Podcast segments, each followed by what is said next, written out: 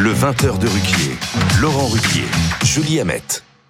Et chaque soir à 7 heures, nous vous proposerons le euh, trombinoscope. Alors, qu'est-ce que c'est? C'est tout simple, comme son nom l'indique, les visages qui ont fait euh, l'actualité du jour. C'est un choix totalement euh, subjectif que j'ai fait, euh, chère Julie. Et on commence par la ministre des Sports, Amélie Oudéa-Castera. Eh oui, parce que le gouvernement veut des sanctions après ces chants euh, homophobes entendus en tribune. C'était lors du PSG-OM que vous avez forcément regardé. Laurent, Mais- vous, le fan de l'OM. pas tant que ça, parce Ah non, que- parce que vous prépariez pour Je l'émission. vais, je, vais, je vais avouer une chose, je suis plutôt supporter de l'OM et quand j'ai vu qu'on commençait à perdre 2 à 0, Ouais, mais là, 4-0, ça, ça fait mal. j'ai- zappé avant, avant. Donc je n'ai pas entendu les fameuses... euh, Voilà, ce voilà. sont des supporters parisiens qui ont entonné ces chants contre les Marseillais. Euh, ça va loin. hein. La ministre a conseillé au PSG de déposer plainte euh, pour identifier les auteurs et les traduire devant la justice, que peut-être le PSG d'ailleurs euh, va faire. On regarde la séquence.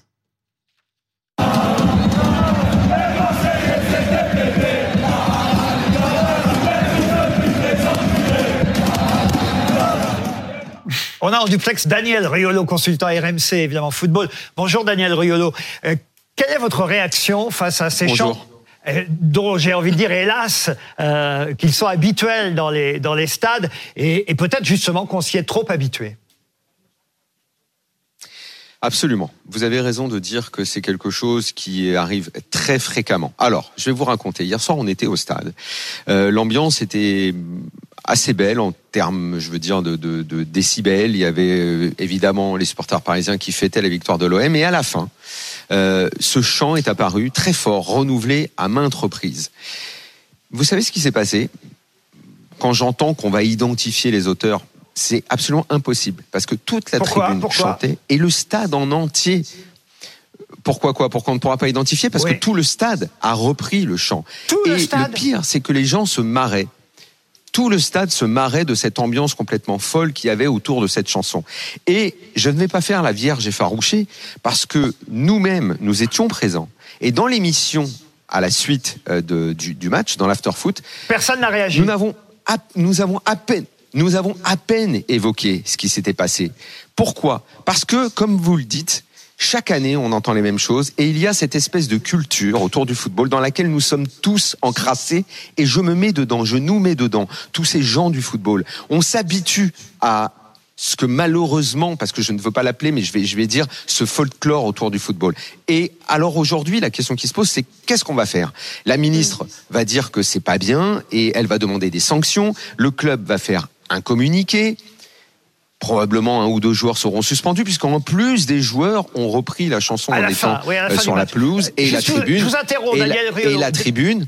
Oui. Daniel, Oui. pardon, je vous interromps parce que j'ai l'impression, on est en pleine Coupe du Monde de, de rugby en ce moment. Et moi, je préfère de loin le football, le rugby, euh, chacun ses goûts. Mais j'ai l'impression que ça n'arrive pas, ce genre de chant, euh, chez les supporters de, de- de- de- du 15 de France. Euh, je me trompe? Est-ce que c'est vraiment euh, propre au football? Non, mais il y a des différentes habitudes, il y a des différentes cultures, De et dans les stades de foot, alors. effectivement, il y a beaucoup de supporters. Absolument. Et, et, et comment dire, ce supporterisme qui est basé sur l'insulte, sur quelque part la haine. Et d'ailleurs, il y avait une banderole euh, qui disait euh, l'amour du PSG, la haine de l'OM. C'est quelque chose qui va être très difficile à changer. Qu'est-ce qu'il faut faire? Peut-être aller au-delà. Les sanctions, évidemment, qu'il va falloir sanctionner, comme on le fait d'habitude, mais on voit bien que ça ne change pas Mais sanctionner qui alors Est-ce qu'il est envisageable le club et la tribune qui pourrait être suspendue euh, pendant un ou deux matchs C'est dans, tous les stades. c'est dans tous les stades comme ça. Exactement. Comme ça revient inlassablement dans énormément de stades, vous allez à chaque fois euh, sanctionner et je suis pas sûr que ça change au final quelque chose. C'est dans tous les stades comme ça. Hélas, pardon Daniel Riolo, de- mais on va. Oui, dernière, qu'on dernière pourrait, phrase. oui. Dernière Alors, phrase. est-ce qu'on pourrait euh, tenter d'ouvrir un dialogue avec les associations de supporters pour tenter un reset complet sur ce que doit être le supporterisme en France Je crois que c'est la dernière chance pour qu'on arrive à faire quelque chose, c'est essayer de les convoquer et d'entamer un dialogue. Est-ce qu'on veut que le supporterisme change de nature ou est-ce qu'on veut rester encrassé Ouais. dans ce fond de culture footballistique qui nous Mais que dérange pas à un chaque peu fois que ça arrive utopique? Est-ce que c'est pas un peu utopique? Peut-être une réaction en plateau, Églantine Delalleux. Est-ce que vous êtes une amatrice de foot? Alors pas du tout. Non, non, pas du tout. Je regarde, personne. je regarde que pendant la Non mais, écoutez, je, je, je, Et on passera au visage suivant. voilà, je- je- au risque de vous choquer, je ne pense pas qu'il faille euh, importer le, le politiquement correct partout. Euh, et, et je, je, je, vois bien la dimension insultante de, de ce chant, mais euh, je pense qu'il faut quand même prendre en compte la dimension paillarde de d'être de, de, dans un stade de football, d'insulter l'équipe adverse. On, je me souviens aussi de la banderole qui avait sans doute beaucoup choqué contre les, les, les ch'tis. Euh, C'était, je sais plus quoi, pédophilie, alcoolisme, violence. Bienvenue chez... Très, pas très de bon, de Bienvenue bon chez goût, les ch'tis. Ça n'était pas de bon goût. Je vous dis pas que je soutiens cette banderole, mais je constate qu'il y a Si on pouvait éviter ça, ce serait a- pas y a- plus mal, Charles. Oui, mais oui, qu'est-ce que vous, oui, mais qu'est-ce qu'on va faire? On, Mais dans- on va, je vous ai dit, on va- je, je vous ai dit dans les, on chez- va, on va limiter les dans le rugby, dans le rugby, il y a de, des de chants plutôt. Dans le rugby, on chante du Joe Il n'y a pas la même ferveur parce que dans le rugby, il y a des gens moins passionnés, il y a un public plus âgé. Voilà. On passe au visage je- suivant, si vous le voulez bien, et c'est le visage d'un sénateur, Jean-Marie Van Lorenberg. J'espère que je prononce bien son Oui, nom. euh, je suis impressionné. Alors lui, c'est le doyen du Sénat. Il a été reconduit dimanche pour un quatrième mandat euh, dans le Pas-de-Calais, mais c'est pas pour ça qu'on l'a choisi et qui nous a marqué. C'est parce qu'il va être rejoint par sa fille Isabelle Floren, élue dans les Hauts-de-Seine, et ils siégeront donc tous les deux euh, dans le groupe Union centriste. Il a 84 ans et 5 mois, c'est son quatrième mandat. Certains lui reprochent non seulement que ce soit son quatrième mandat, mais qu'en plus sa fille elle-même devienne sénatrice. Blanche Le Moi, je pense que c'est très important, effectivement, d'en parler ce soir, parce que déjà, ça nous permet d'évoquer les élections sénatoriales. On en a trop peu euh, discuté.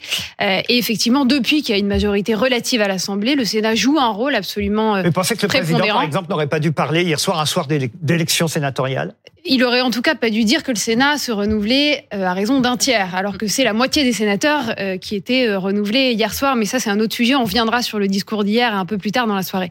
Non, ce qui est intéressant, c'est que je crois que ce petit duo assez atypique que vous venez de mentionner, c'est un espèce de condensé et de concentré des résultats de, de l'élection d'hier. Et on a à la fois de la continuité et puis un renouvellement très relatif. De la continuité parce que euh, la majorité de la droite et de l'Union centriste et le député euh, et sa fille participent de ce groupe UC Sénateur. euh, une euh, pardon de sénateurs euh, participent de, de, de ce groupe, euh, mais qui a quand même des petits éléments euh, de, de renouvellement qu'incarnerait donc Isabelle Floren un, un renouvellement relatif puisque on a une percée des écologistes euh, au Sénat avec l'entrée notamment euh, de Yannick Jadot euh, et on a euh, aussi On euh, une évolution. Jadot, je vous interromps. Mm. Qu'est-ce que vous pensez de ça? On reproche à Yannick Jadot et à d'autres, d'ailleurs, euh, qui ont été élus sénateurs à Paris, de quitter l'institution européenne, puisqu'ils étaient députés européens, et de considérer en fait qu'ils étaient du- députés européens le temps de trouver autre chose. Oh, je crois Et- qu'on peut difficilement euh, euh, juger euh, M. Jadot qui a quand même eu un engagement européen relativement Il n'est pas le important. seul. Il n'est pas le Et, et seul. dont surtout qui avait des ambitions euh, présidentielles, qui a quand même euh, été, euh,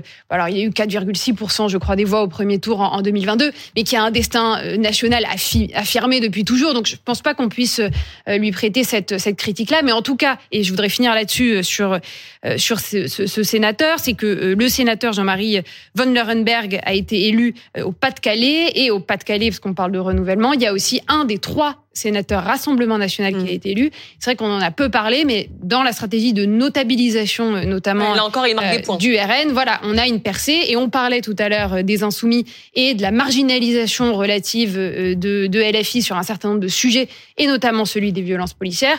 Il n'y a aucun sénateur LFI qui a été élu et euh, LFI avait présenté des listes dissidentes dans l'ensemble des départements. On passe au visage Mais- suivant du trombinoscope avec euh, du sport encore. On évoquait, j'évoquais le rugby euh, tout à l'heure. Je ne sais pas si vous connaissez euh, Johan Dezel. C'est vrai que son nom, pour ceux qui ne suivent pas le rugby, n'est pas forcément connu. C'est pourtant celui qui ben, est, est rentré, c'est le capitaine namibien, il est rentré dans le visage du capitaine français Antoine Dupont, dont tout le monde suit maintenant évidemment l'évolution de la santé, parce qu'on espère qu'il va revenir Mais il va revenir a priori. ah, on n'est pas certain encore. On n'est pas certain. On n'est pas certain. Et, et, et en tout cas, ce pauvre Johan Dezel, euh, évidemment, il est euh, aujourd'hui euh, la cible sur les réseaux sociaux de tous ceux qui euh, le traitent de bourrin, de, de salopard. Je cite les noms d'oiseaux, évidemment, qu'il peut recevoir.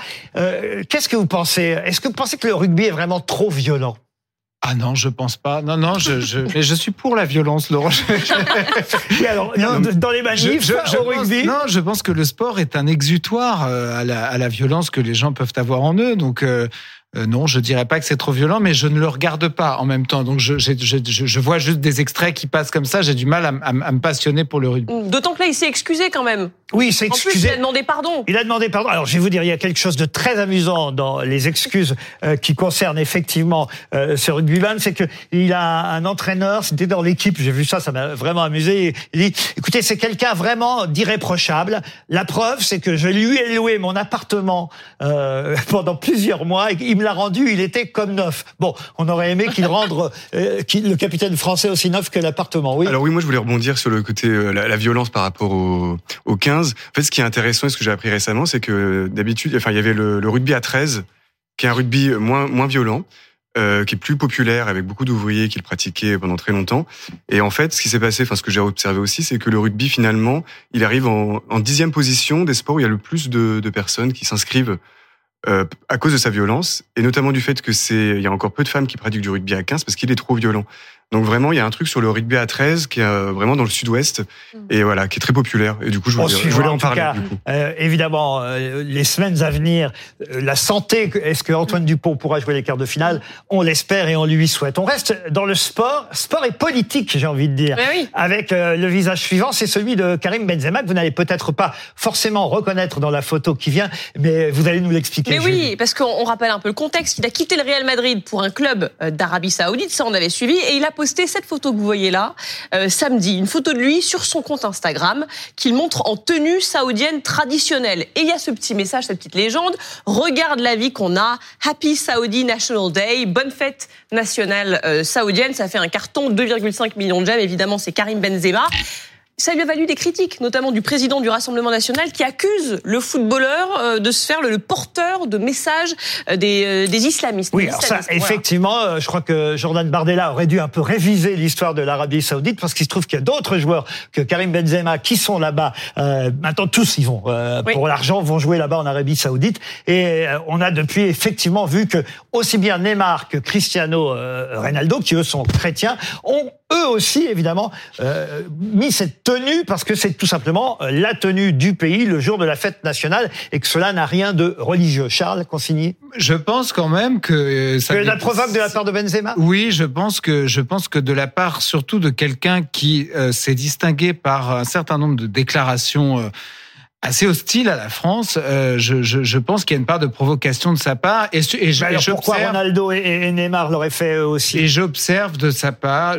Je, pense qu'il sait l'effet que ça va provoquer en France sa photo et, et, et, je, et je, et je ne suis Et Jordan Bardella est tombé dans le Et piège. je suis contre cette fascination pour un régime qui, malgré tout, est très autoritaire euh, dans un pays où on pratique la peine de mort. Je pense que Monsieur Benzema euh, n'est pas obligé de faire la promotion d'un régime On comme va, on va celui-là. retomber sur le même euh, débat qu'on a eu au moment du Qatar. hein. Il n'y a pas que l'Arabie Saoudite pour Ben, le coup. euh, Selim Ça Derkaoui. vaut aussi pour le Qatar. Euh, oui, moi je suis pas du tout choqué. Je pense qu'il y a un peu de provocation de sa part. En fait, ce Quand qui même, est... vous pensez oui, ça? oui, quand même, mais il a, il a, il a, il a, il a ses raisons. Le football est mondialisé aujourd'hui, donc ça, ça s'inscrit dans une. Voilà, il habite là-bas, enfin il travaille, euh, enfin il est dans l'équipe là-bas. En fait, non, ce qui est le, le, le plus problématique et ce qui peut cacher ça, c'est quand c'est l'État français qui lui est en tenue euh, saoudienne, quand on vend des armes à l'Arabie Saoudite en toute impunité et qu'on va ensuite euh, bombarder le Yémen, des civils. Là, c'est- là, c'est quand même plus important qu'un joueur de foot. Bah, c'est pareil. Mais non, parce ah que ce joueur de foot participe au soft power saoudien et à la, à la, à la démarche publicitaire de l'Arabie saoudite, qui est un pays qui ne réforme pas euh, ce qui ne va pas euh, et qui quand même attire en effet Oui. beaucoup de beaucoup d'investissements étrangers, beaucoup de. Après, en tant que libéral, libertaire, j'imagine que pour vous, voilà, Bah, il, a- il est en- fait. En tant que libéral libertaire, je suis pour les régimes libéraux. Oui, non, mais oui, oui. Et ce pas les gens fassent ce qu'ils veulent. C'est une bonne réponse.